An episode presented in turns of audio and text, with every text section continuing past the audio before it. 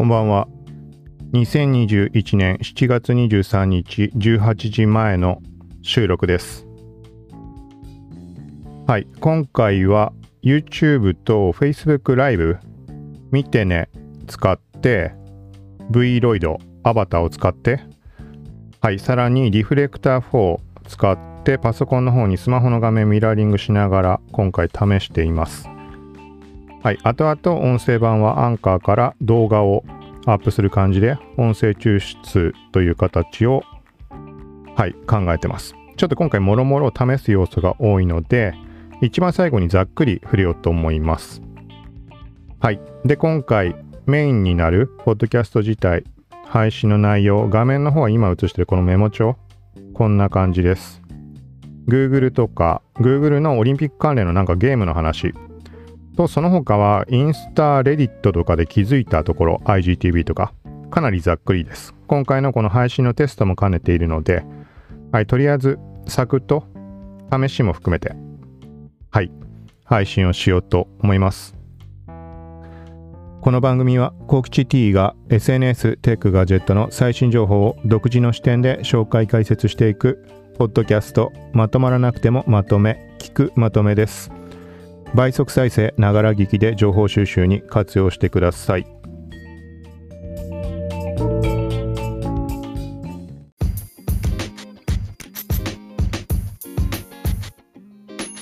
はい本題の方入ります。慣れるまで大変そうだな。まあ OBS のライブ配信テストっていうのは最初に言ったのででニュースとしては Google の検索結果、検索ページにオリンピック的なファミコン風のゲームが登場。はい、Google Doodle チャンピオンアイランドゲーム。記事書いてあります。はい、今画面の方出てるのを見てもらうと分かりやすいと思うんだけど、こんな感じで検索結果になんか出てきます。Google のトップ行くと。で、プレイボタンを押すと進んでなんか RPG みたいな感じで、一応オリンピックをなんか想定してるというか、なんかスポーツっぽいゲームができたりするみたいです。試してみたら卓球最初にやってその後ロッククライミングみたいな感じで、まあ、ちょっと試してやめてしまったんだけど、まあ、興味ある人はやってみるのもいいんじゃないかなと。はい。で、ブログの方では公式の YouTube の案内。なんかね、途中のムービーとか映像かなり綺麗だったりとかして、そう有名なところが制作したアニメーションの部分みたいな話だったかなと思います。各種リンクも貼ってあるのでよかったら見てみてください。続いて、はい、インスタフォトブース撮影不能に。はい、これどのぐらいの人が把握できるかわからないけど、ポッドキャスト内で何回か触れました。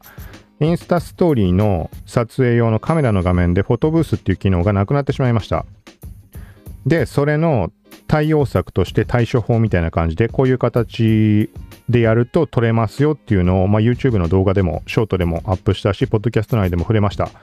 それが現在撮影不能になってしまっています。はい、ちょっとこれざっくり済ませておくけど、まあ、どんな方法でもともと撮影、まあ、撮影できなくなったものを使えるようにしていたかみたいなのは YouTube がリンクちょっと後で貼っておくので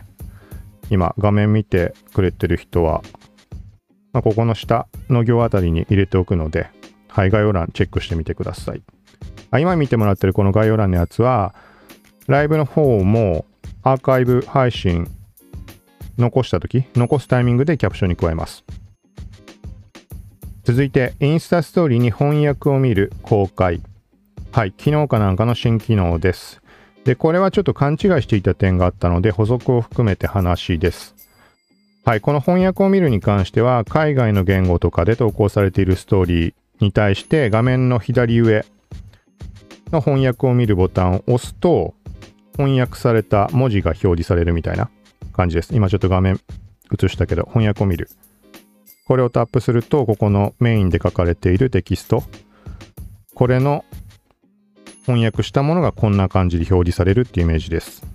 はい、ただこれが反応しない時っていうのがあって、よくよく見てみたところ、えっとね、まあ当たり前と言ったら当たり前かもしれないんだけど、例えば今これって、この文字、テスト C トランスレートって自分でタイプモードで打った文字になります。これは翻訳されます。対して、例えば全く別の画面のスクショとか、画像とかを投稿した場合っていうのはその中に文字が入っていても自動認識してくれるわけではないみたいです。これ当たり前といえば当たり前かもしれないんだけど少し前に Facebook のテクノロジー関連の話でそう文字を認識してなんか手書きの文字を普通の文字に変換するみたいな話があったのでなんかそういう絡みで実装されたのかなと思ったんだけどなんかそこは関わりないみたいですだからあくまでタイプモードで自分で打ったものしか他の人に見てもらうときも翻訳を見るっていうメニューは出ないっていうことになります。続いて、これもちょっとちょっとしたところ、全然分かってないんだけど、Reddit に TikTok や Reel みたいな動画タブ。はい。ちょっとこれも画面を出すと分かりやすいと思うので、ツイートしたものです。はい、この画面がそうなんだけど、これまあ画像なので分かりづらいかもしれないけど、普通に上とか下とか縦スワイプで動画を切り替えて見られるようになっていました。で、これ自体は前から実装されてたっぽいんだけど、まあ、全然知らなくてあんま使わないから。はい。で、対して今回気づいた理由っていうのが、ホーム画面の右上になんかこのプレイヤーのアイコンみたいな再生ボタンみたいなのが出ていて、これで気づきました。だからボタンが表示されたのが最近なだけで、縦スワイプ自体は前からあったのかもしれないけど、ちょっとはっきりわかんないけど、メモ的に残しておきました。続いて、IGTV 単体アプリホームの変化。はい、なんかまた細々と変わっていました。IGTV のスタンドアローンアプリ。IGTV 専用のアプリっていうのが存在しています。使わない人もいると思うから、知らない人もいるかもしれないけど、はい。ちょっとわかる人用っていうところでも言ってしまうけど、今これ IGTV 単体アプリのホーム画面になります。映像の方。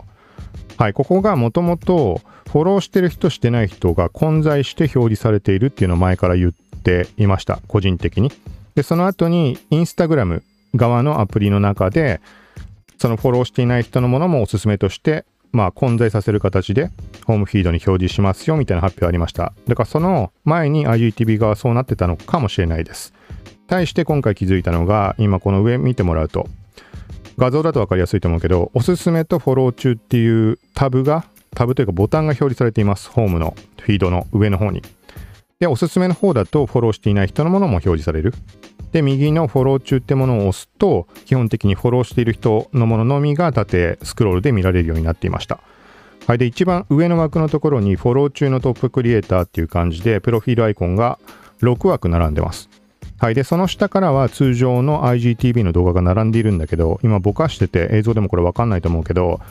これはこれでね、また見た目が違うんだよね。リールみたいな見た目に現在って IGTV 単体アプリもなってるんだけど、縦スワイプで。それとは違います。スワイプじゃなくて縦スクロールの感じ。言葉合ってるかわかんないけど。まあ、ちょっとこれは実際見てもらわないと分かりづらいと思うんだけど、はい。気になる人は実際に IGTV 単体アプリでチェックしてみてください。そして一応 SNS 関連今回最後になります。IGTV 単体アプリの撮影機能、ハンズフリーで1分未満の動画撮影ができてしまう不具合。はい。これもちょっと細かい話になるんだけど、IGTV の単体アプリの中には直接動画の撮影をする機能っていうのが存在しています。ちょっと画面出てこない、今存在しないけど、なんかね、右上のプラスマークを押すと撮影、もしくは動画をアップロードできます。で、撮影の時って、これ IGTV のアプリなので、当然1分以上じゃないと、あのー、ていうのかな、投稿ができないというか、エラーが出ていたはずです。IGTV の使用上1分以上、っていう風になってるので、1分未満のものは当然対象外。けど、それが3秒とか数秒しか録画してなくても、投稿が結果的にできてしまいましたっていう話です。今これ映してるのは投稿した結果、インスタグラムの方に投稿された画面かな。まあ、残りの秒数と飼育バー、再生のバーのところ見てもらうと3秒ぐらいしか録画してないの分かると思うんだけど対して IGTV ですよっていうそういう話です。でおかしいんだよね。矛盾してしまっている。もう一つ今画面の方では映しているけど IGTV のアイコン IGTV プレビュー。ホームフィードから飛ぶとき続きを見るためのボタンも出ています。でも飛ぶも何もそもそも3秒の動画だから飛ぶも何もないんだよね。そうみたいなこういう状態が発生していますという話です。で、同じくちょっといろいろおかしいところはあって、そう、これが実際に IGTV 単体アプリからの投稿画面です。3秒のもの。はい。で、ここでね、まあ、IGTV に投稿しようとしている時点でまずおかしいわけだけど、その他にも宣伝を作成がオンできてしまうような感じになっていたり、ちょっといろいろと謎が多いです。ちょっと細かいところは省くけど。はい。で、実際に宣伝を作成のボタンを押してみた。これさっきと別の動画だけど、これも数秒しか撮影していないもの。で、まあ、こういううにオンにできます。で、実際に投稿してみると、その後に広告配信画面、設定画面が出るってなったけど出ませんでした。で、IGTV のアプリはフリーズしてしまった。何も触れない。で、インスタの方行ってみると、インスタには投稿はされていました。これまた IG IGTV プレビュー、ホーム画面なんだけど。で、ちょっとね、気になるというか、またちぐはぐなところっていうのが、これが IGTV にもかかわらず、右下の宣伝のボタンが押せるようになってる。これ普通押せなかったと思うんだけど、なんか単純にその広告配信でだっての動画素材として使うって意味合いならわかるんだけど、ただ IGTV タブに並んでいるものとか IGTV として投稿したものっていうのは現時点この右下の宣伝ってのは押せない気がするんだけどなというなんかそんな感じです。はい。まあ、このあたりは気にしてもしょうがないというか、まあ、不具合なのか何なのかっていうところでにしか過ぎないんだけど、まあ、なんかこんな感じの細かいところの情報、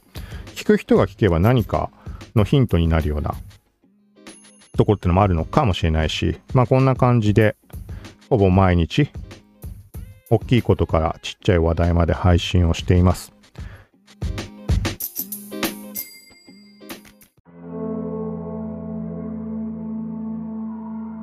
はい。ということで、今回はそのライブ側のテストっていうのが大きいところをちょっと含んでいるので、このぐらいにします。で、一番最後、余談的なものも含めて、一応今のライブ配信にもちょっと関わるかな、アバターっていうところを含む感じで、デルアンバサダーでお借りしている Alienware M17R4 っていうゲーミングノート PC。はい。それを使って今現在もライブ配信しています。手持ちのパソコンはスペック低くので多分ね、これやろうと思ったら結構厳しいと思うんだけど、そうだからこの Alienware R4 でどんなことができるか、自分でこういうことやりたいと思ってたことがたまたま今回あったので、そう、それが今まさしく試してることなんだけど、そう、これが、例えばね、遅延発生せずにできるかとか、なんかいろんなことちょっと試せるだけ試したいなと思って、今回やっています。そう。で、同じくデルアンバサダーで、このパソコンをモニターするタイミングで、サイバーパンク2077の体験コードもいただきました。で、ちょっとね、空き容量とかが足りなくて全然できてなかったんだけど、あの、ものすごい食うんだね。パソコンのゲームってやったことなかったけど、60ギガとかになってもう全然収まらないわと思って、256ギガとかなんだけど、その借りたモニター機っていうのが。でもね、結構もう目いっぱいになったから、ちょっと一旦クラウド関連のファイル、ローカルから移動してみたいなことでインストールしました。なのでちょっとここからやりたいと思います。残り半分ぐらいに期間になってしまってるんだけど、試しに起動してみたら映像、まあゲーム側の話になるけど綺麗だし、パソコン、このエイリアンウェアで見るっていうところでも画面17インチで大きいから、まあ、迫力あるし、とか、ちょっとこれいろいろ期待だなっていうところです。めちゃくちゃやりたくなってきた。そう。で、プラス、今このライブ配信見てる人はわかると思うけど、あとはポッドキャスト昔話したことあるけど、YouTube とかの方にアバター、v ロイドっていうピクシブ関連の、まあ、アバターの作成とか、なんだろうな。まあ、そういうのの総合サービスというか、なんて言っていいかわかんないけど、それを使って作ったアバター。作ったっていうかもうこれはスマホから作ったもの、今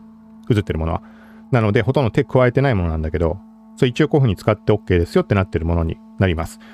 はい。で、まあこのアバターを使ってどうせならそれを使って今やってるこのポッドキャスト版のライブ配信もそうだし、ゲームのその実況っぽいものに関しても試してみたいなって。で、なおかつ OBS 経由で複数のプラットフォームで同時配信とか。はい。まあそんなのを考えているっていうところです。だからこれは近いうちに試します。サイバーパンク2077やりつつっていう感じで。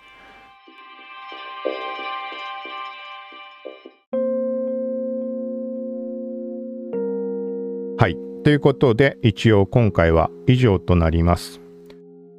ライブ配信側で初めて目にした人とか、まあアーカイブを見た人とか、そういう人がもしかしたらいるかもしれないので、その場合は聞くまとめ、耳辺の聞くまとめとだけ覚えておいてもらうと、各種ポッドキャストアプリで検索すると音声のみのバージョン。そして、まあ現在は YouTube、そして Facebook ライブも今回は試してるけど、今後プラットフォーム増やすかどうかちょっと考え中だけど、まあ動画関連も Google で調べることによって引っかかったりして、またもう一回すぐに戻ってこられると思うので、よかったら聞くまとめとだけ覚えてといてもらえると、また、ふと、あの番組なんだっけなと思った時には帰ってこられると思うので、はい、しつこいけど、聞くまとめとだけ覚えておいてください。はい、ということで今回は以上です。まず YouTube 側一回これ停止をしてみます。はい。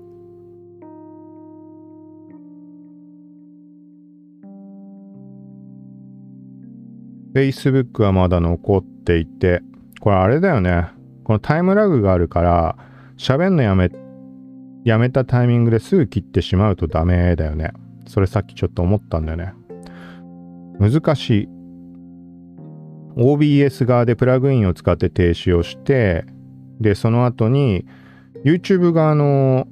あれだよね、配信画面だ。なんか右上のライブ配信終了っていうのは切り替わんないんだよね、勝手に。これは手動でやんなきゃいけないってことなのかな謎なんだけど。ちょっとまあ手動で押しちゃいます。で、Facebook の方も停止します。はい、これでポッドキャストのみ。ちょっとこれはどういうふうにやろうかなっていうのを考えてるんだけど、ライブ配信をしたアーカイブから YouTube とかの動画をダウンロードしてっていうのも手なんだけど、なんかそれよりは並行して録画しておいた方が音質とか多少ないともいいのかなと思って、今は一応録画をしてみました。はい。ということで、まあ今、この、この部分は音声の方でのみ聞こえている。で、今回いつもと比べて不自然な場所とかがあったとしたら、それは OBS 経由で録画した、まあ動画から抽出した音声だからっていうことになります。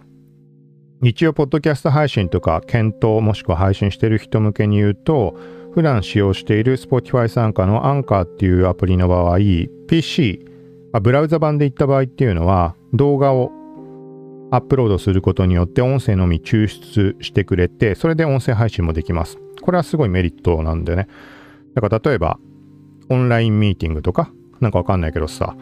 あとは複数人で会話した、 Zoom 上で会話をして、その動画を録画しておいて、それをアンカーにアップすればすぐ音声配信もできますよみたいな、なんかそんな感じの使い方もできます。はい。もう一点一応最後に補足をしておくと、今回は OBS 経由というところで、マイクはタスカム DR07X いつも通りのものを使っています。パソコンに接続して。はい。で、なんかね、マイク入力についている機能をオンにしていました。これやると、やると環境をめちゃくちゃカットできるなって思って。その分マイクの音質が下がってしまうとかあると思うんだけど、どっちがいいかっていうと、まあ配信者視点だと、まあ聞く人もね、当然そうかもしれないけど、なんか余計な音消えてくれると集中してやりやすいなとか場所をあんま選ばずにできるかなっていうのがあるので、今回ノイズ抑制っていうのとノイズゲートっていうのを入れてみました。ちょっといろいろ試してみたんだけど、あの、でっかい音とかは無理だけど、そうじゃなければ結構カットしてくれたり、何も喋っていないタイミングって、わかるかな ?BGM 入ってるかわかんないかもしんないけど、あの、完全に無音になる。こういうの、なんだっけ、 Discord かなんかもこんな感じだっけ？なんか名称忘れてしまったけど。はい。ちょっとそこら辺も今回テストとしています。何かの参考になれば。はい。ということで、今回は以上です。次の配信とか、まあやっぱこのライブ配信とか動画含むと手軽ではなくなってしまうので、うーん、ちょっと試しつつ、毎回これができるかは何とも言えないけど、一応さっき途中で触れたみたいに YouTube と Facebook の方は全く動かしてないけど、まあ両方一応リンク貼っておきます。なのでよかったら、もしかしたら映像版今後もやっていくかもしれないので。